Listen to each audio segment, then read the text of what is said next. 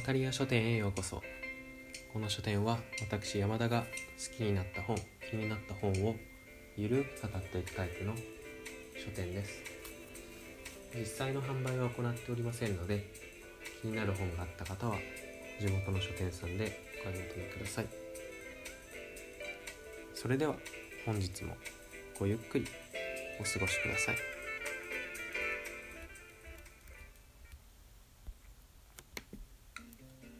さて本日語らせていただく本はこちらです。中島ラモさんの「ガダラの豚」です。この「ガダラの豚」は文庫本中英社文庫さんから出てるんですけど、えー文庫が上中下に分かれているんですが、あのこれを買った時にのシリーズものだと思って、まあ、実際にその1巻ずつちょっとずつ完結していくんですけど昼1冊その上巻を買って、まあ、実際には123っていう風にあのローマ数字で書かれてるんでガダラの舞台1をお昼に買ってで家に帰って読んだところすごく面白くて、えーどうだろう。夕飯そっちのけで読み進めて結果本屋が閉まる10時に閉まるところだったんですけどあのギリギリに駆け込んで、え2巻さ、えー、23を上中下ですね。中と下巻を購入して帰ってそのまま夜通し読む。いうくらい面白かった本ですね。すごい。あのテーマとしては民族学的なところがあってそれも日本ではなくてアフリカの方ですね。の、えー民族学をがちょっとスパイスとして掛け合わさってるんですけどそのよくある話というかよく聞く耳にされる方もいると思うんですけどアフリカってまだ呪術師呪い？と書いて呪術師の方の言葉がすごい重みがあって何も根拠はないのにそういそのような人たちが、えーあなたに悪さをしているのはどこどこの誰々が呪いをかけたからだと。と言われのない嫌疑をかけられても、えー人々の争いに発展したりとかそういったことがまだある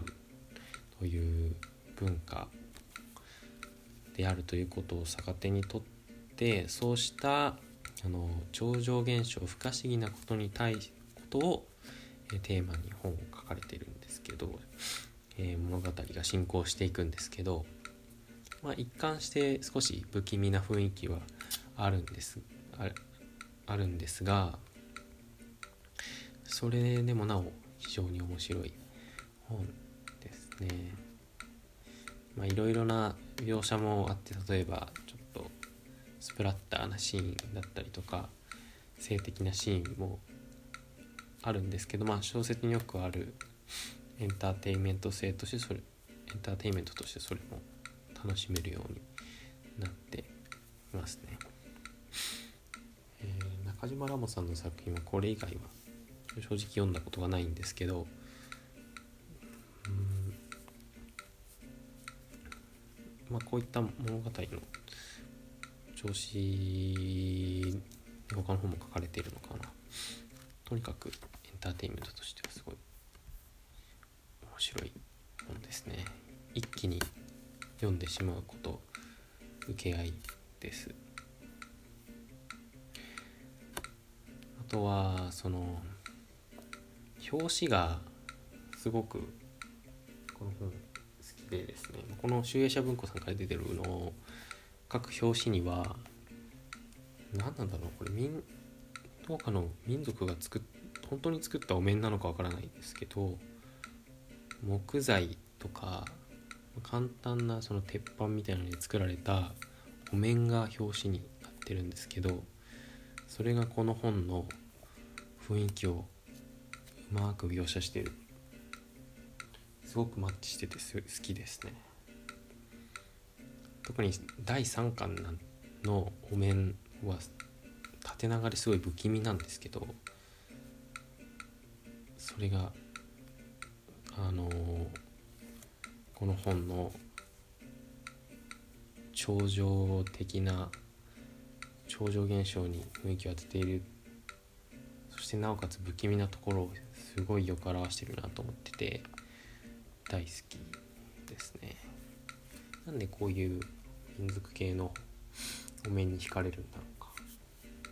なんか人間の根源に訴えかけるとこがあるのかもしれないですね。でえー、あと一つ読み進めて驚いたのがこの文庫の文庫のそのが一番最初に刊行されたのが1996年って書いてあるんですね。もう20年以上前に書かれた小説だとは思えないぐらいあのスラスラと読めてしまいました。20年っていうとそんなに古くは確かに自分の持ってる本の中でもないんですけどその時代を自分が生まれて間もない頃ぐらいに書かれた本だととても読めなかったので少し驚きましたね。それに対して。なんで驚いたかというとやっぱりいい小説って時代性をちょっと感じるんですけどいつ読んでも面白いんだなっていうのを改めて感じたからですかね。まあ、遠藤周作さんの沈黙とかそういった本を読んでもそう思ったんですけどなんだろう自分の人生を生きてきた幅と同じくらいの期間であったからこそより実感として